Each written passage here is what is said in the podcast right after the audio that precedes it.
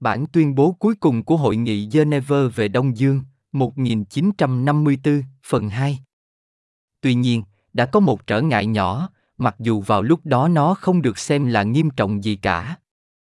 Trở ngại này là chính phủ Việt Nam dưới quyền của cựu hoàng đế Việt Nam, Bảo Đại, là chính phủ mà người Pháp đã lập lên tại Sài Gòn trong diễn tiến cuộc đấu tranh của họ chống lại Việt Minh. Người Pháp sau sự sụp đổ quyền bá chủ của Nhật Bản năm 1945 đã cho rằng các quyền chủ tể của họ tại Đông Dương, bao gồm thuộc địa Nam Kỳ và bốn xứ bảo hộ tại Trung Kỳ, An Nam, Bắc Kỳ, Campuchia và Lào, không bị tổn hại về mặt pháp lý. Nhưng sự kiểm soát hữu hiệu của họ trên lãnh thổ đã bị chấm dứt khi người Nhật, hay biết được một âm mưu của phe Galung muốn mang các lực lượng Pháp tại Đông Dương vào cuộc chiến chống lại Nhật Bản, đã chặn đứng hành động này bằng cách tấn công và hủy diệt các lực lượng này hồi tháng 3 1945.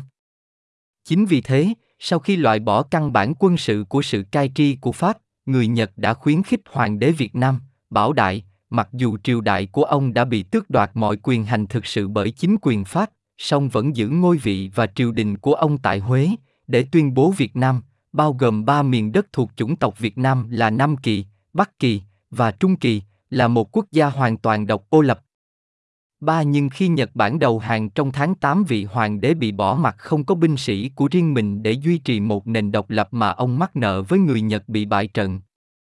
Vào lúc này, các nhóm vũ trang của Việt Minh do Cộng sản lãnh đạo, vốn được trang bị bằng vũ khí của Mỹ, và tập hợp tại vùng núi non phía Bắc Bắc Kỳ, đã tràn xuống đồng bằng và chiếm cứ Hà Nội. Vị hoàng đế cảm thấy vị thế của mình trở nên không chống đỡ được, theo đó đã thoái vị và chuyển giao thẩm quyền của ông cho chính phủ Dân chủ Cộng hòa, được lập lên bởi Việt Minh. Đổi lại, ông đã được phong làm cố vấn tối cao cho chính phủ mới. Tuy nhiên, cuộc sống của ông đã không phải là một cuộc sống hoàn toàn hạnh phúc dưới chế độ Việt Minh, và không lâu sau đó ông đã rời Việt Nam và sang sống tại Hồng Kông. Trong khi đó, các lực lượng quân sự của Pháp đã được gửi sang Đông Dương để tái khẳng định thẩm quyền của Pháp, và họ đã đối đầu với quân đội lớn mạnh của Việt Minh. Người Pháp nhận thức được rằng sự việc không thể lại yên nguyên tại Đông Dương như chúng đã diễn ra trước khi có chiến tranh và rằng các sự nhượng bộ phải được đưa ra cho các phong trào dân tộc chủ nghĩa, nhưng họ khăng khăng đòi sự thừa nhận quyền chủ tể tối cao của Pháp và vào việc tách rời Nam Kỳ ra khỏi phần còn lại của Việt Nam. Các cuộc thương thảo với Việt Minh đã không đem lại một sự thỏa hiệp khả dĩ chấp nhận được, và cuộc chiến tranh toàn lực giữa hai quân đội đã bùng nổ trong tháng 12 1946. Người Pháp từ đó cần đến một số loại nhà chức trách Việt Nam được dựng lên chống lại Việt Minh, và họ đã quyết định thành lập một chính phủ Việt Nam tự trị, nhưng không có chủ quyền, chung quanh vị cựu hoàng đế. Như một điều kiện để quay về Việt Nam, Bảo Đại đã có thể giành được sự tái thống nhất Nam Kỳ với phần còn lại của Việt Nam, nhưng ông đã chấp nhận sự lệ thuộc vào Liên Hiệp Pháp, bộ phận sẽ giữ quyền kiểm soát tối hậu trên tiền tệ, ngoại giao và quốc phòng.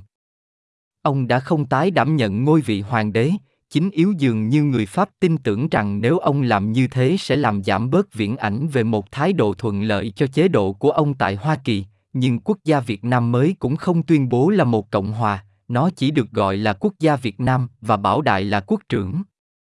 Tuy nhiên, ông chính thức được xướng danh là Hoàng thượng, Hoàng đế.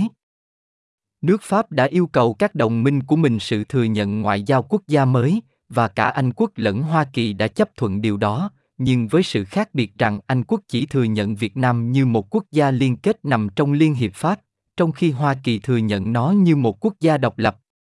Sự định danh nói sau cho thấy những gì người Mỹ nghĩ rằng nó phải như vậy, khác với những gì đã thực sự diễn ra, bởi công luận Mỹ vẫn còn ác cảm với chủ nghĩa thực dân Âu Châu tại Viễn Đông. Khi chiến tranh Triều Tiên đã mang Hoa Kỳ vào cuộc xung đột vũ trang với Cộng sản Trung Hoa, người Mỹ tự cảm thấy có một chính nghĩa chung với nước Pháp chống lại Việt Minh do Cộng sản lãnh đạo, các kẻ được tiếp tế từ Trung Quốc ngang qua biên giới Bắc Kỳ, và Mỹ đã bắt đầu cung cấp cho nước Pháp các vũ khí để thực hiện chiến tranh. Tuy thế các mục đích của hai nước vẫn khác biệt, với người Pháp, đó vẫn còn là một cuộc chiến tranh để bảo tồn quyền bá chủ của Pháp tại Đông Dương và không phải, như đối với dulet chỉ là một phần của mặt trận ngăn chặn chủ nghĩa cộng sản quốc tế. Sự khác biệt trong quan điểm trở nên có ý nghĩa cao độ sau khi Pháp phải gánh chịu sự thất trận quân sự tại Đông Dương, bởi, một khi họ bị thuyết phục rằng họ đã không thể duy trì sự thống trị của mình ở đó, họ đã chỉ quan tâm rất ít đến kẻ sẽ thừa kế họ, trong khi đối với người Mỹ chính nghĩa chống cộng sản vẫn luôn luôn quan trọng. Chế độ bảo đại đã là một sự thất vọng đối với người Pháp trong sự chiến đấu của họ chống lại Việt Minh. Đã có ba lý do chính cho sự kiện này. Trước tiên, chế độ quân chủ cổ xưa, mặc dù nó vẫn thu hút được các cảm tính trung thành của nhiều người Việt Nam lớn tuổi và trung niên, nó không có hay chỉ có rất ít giá trị đối với thế hệ trẻ hơn, tầng lớp trong đó các phần tử tích cực nhất về mặt chính trị trong nước có thể được tìm thấy. Thứ nhì, sự chấp nhận của Bảo Đại Việt lệ thuộc vào Liên Hiệp Pháp đã có hiệu ứng rằng chính phủ của ông vẫn còn bị nhìn chỉ là một công cụ của chính sách thực dân Pháp, trong khi Việt Minh, với sự khẳng quyết không khoan nhượng của nó về chủ quyền quốc gia không hạn chế, tiếp tục lôi cuốn được mọi kẻ theo dân tộc chủ nghĩa cấp tiến siết. Sau cùng nhưng không phải ít quan trọng nhất, chế độ đã trở thành một gương xấu cho sự bất tài và tham nhũng. Bảo Đại không phải là bạo chúa, nhưng trái tim của ông đặt nơi môn thể thao ưa thích của ông là đi săn hổ hơn là vào các chi tiết thông thường của sự quản trị quốc gia, và ông đã phó thác công việc của chính trị cho các thân nhân và bạn hữu của ông, những kẻ có mục tiêu chính nhằm làm giàu cho chính họ càng nhanh càng tốt bằng mồ hôi nước mắt của quần chúng. Chính phủ Bảo Đại đã không có quân đội riêng của mình, bởi các binh sĩ người Việt trong Liên Hiệp Pháp đánh nhau với Việt Minh được trả lương, trang bị vũ khí, huấn luyện và chỉ huy bởi nước Pháp. Nhưng ngay trong khu vực kiểm soát quân sự của Pháp, chính quyền dân sự của chế độ Bảo Đại không hữu hiệu, rất ít lợi tức đã được nâng cao, nạn cướp bóc lan tràn, vào đỉnh điểm của xúc phạm đã bị vươn tới khi một nhóm cướp sông được gọi là Bình Xuyên kiểm soát các đường phố Sài Gòn khi một người trong họ được cử làm giám đốc cảnh sát. Trong khi đó chế độ Việt Minh, tự xưng là Việt Nam Dân Chủ Cộng Hòa, VNGCCH, ngược với quốc gia Việt Nam, QGVN, đã nhận được sự thừa nhận ngoại giao từ Liên bang Xô Viết và Cộng hòa Nhân dân Trung Quốc. Hai cơ cấu chính trị đối lập tại Việt Nam chính vì thế đã được bảo trợ từ các phía đối chọi nhau của bức màn sắt, và khi hội nghị Geneva được triệu tập hầu đem chiến tranh đến chỗ kết thúc, cả Việt Nam Dân Chủ Cộng Hòa lẫn quốc gia Việt Nam đều có đại diện tại bàn hội nghị. Trong việc thương thảo cuộc định chiến, không có gì thắc mắc về việc quốc gia Việt Nam có được đại diện hay không, bởi các binh sĩ của quốc gia Việt Nam đều nằm dưới sự chỉ huy của Liên Hiệp Pháp, và sự đình chiến vì thế đã được ký kết giữa các tổng tư lệnh các lực lượng Liên Hiệp Pháp và Quân đội Nhân dân Việt Nam, cánh tay quân sự của Việt Nam Dân Chủ Cộng Hòa.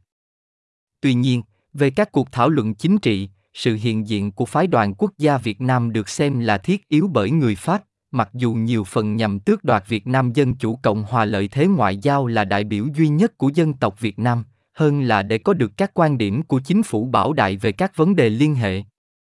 Điều được giả định bởi cả phía Pháp lẫn Việt Minh rằng quốc gia Việt Nam không có các lực lượng vũ trang của riêng mình và lệ thuộc hoàn toàn vào nước Pháp, sẽ phải chấp nhận bất kỳ điều gì được thỏa thuận bởi các nước tham dự khác tại hội nghị.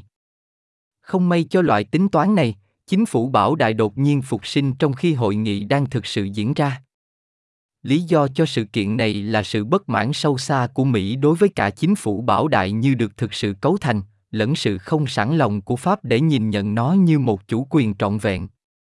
Sự trợ giúp tài chính của Mỹ cho nước Pháp tại Đông Dương bao gồm không chỉ các đồ tiếp liệu quân sự mà còn cả viện trợ kinh tế được chuyển đến Việt Nam xuyên qua chính quyền Pháp, nhưng dù thế trở nên rất cần thiết để ngăn chặn sự sụp đổ toàn diện của nền kinh tế và mang lại cho Hoa Thịnh đốn một đòn bẩy nhiều uy thế về chính sách. Người Mỹ giờ đây khẳng quyết rằng, nếu muốn viện trợ kinh tế của họ còn được tiếp tục, phải có các sự cải cách tại quốc gia Việt Nam, và họ đã có người được chỉ định của họ nhận trách vụ thực hiện các sự cải cách như thế. Người này là Ngô Đình Diệm, một chính trị gia Việt Nam vừa chống Pháp lẫn chống Cộng sản đã từng sống lưu vong một thời gian tại Hoa Kỳ.